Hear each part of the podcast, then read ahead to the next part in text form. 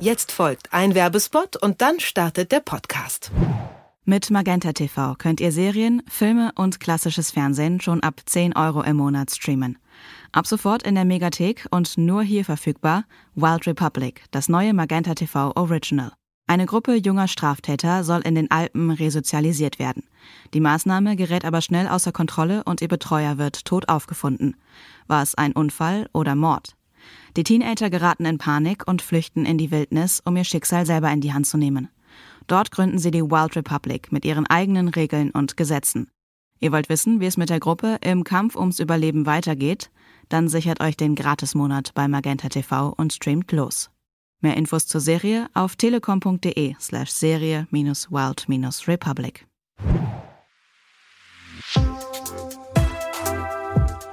Was läuft heute? Online- und Videostreams, TV-Programm und Dokus. Empfohlen vom Podcast Radio Detektor FM.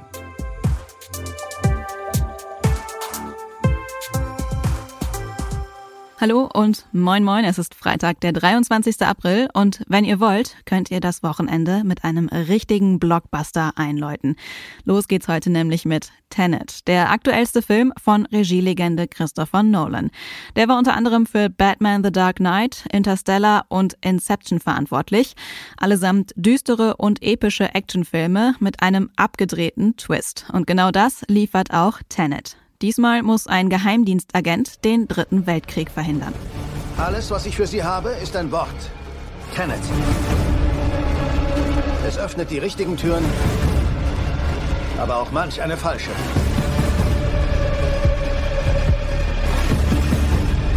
Sie müssen die Welt auf eine neue Weise betrachten.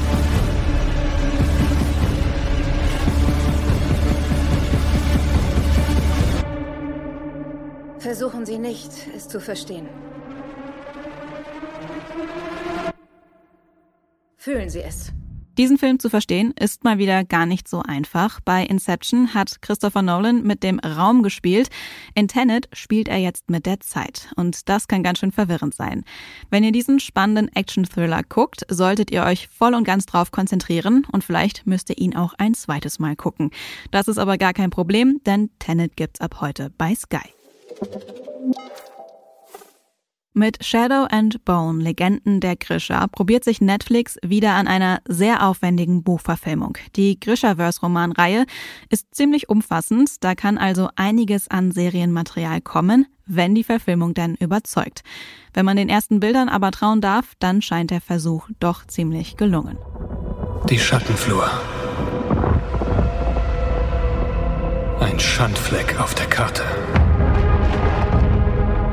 Sie hat unser Land zerrissen. Beantworte meine Frage. Was bist du? Ich ähm, bin Kartografin. Eine Kartografin? Nun, du und ich, wir werden die Welt verändern. Die Schattenflur, die sich einmal quer durchs Land sieht, ist ein Ort der ewigen Dunkelheit, bewohnt von allerlei Monstern und schrecklichen Wesen. Als die Kartografin Alina und ihre Crew sie durchqueren, entdeckt Alina in sich eine ungeahnte Kraft, mit der sie sich und ihre Crew mehr oder weniger gut durch die Schattenflur bringen kann. Wegen dieser Kraft wird sie bei den Grisha aufgenommen, einer magischen Elitearmee. Doch sie weiß nicht, wem sie hier trauen kann. Die erste Staffel Shadow and Bone, Legenden der Grisha, ist ab heute bei Netflix verfügbar.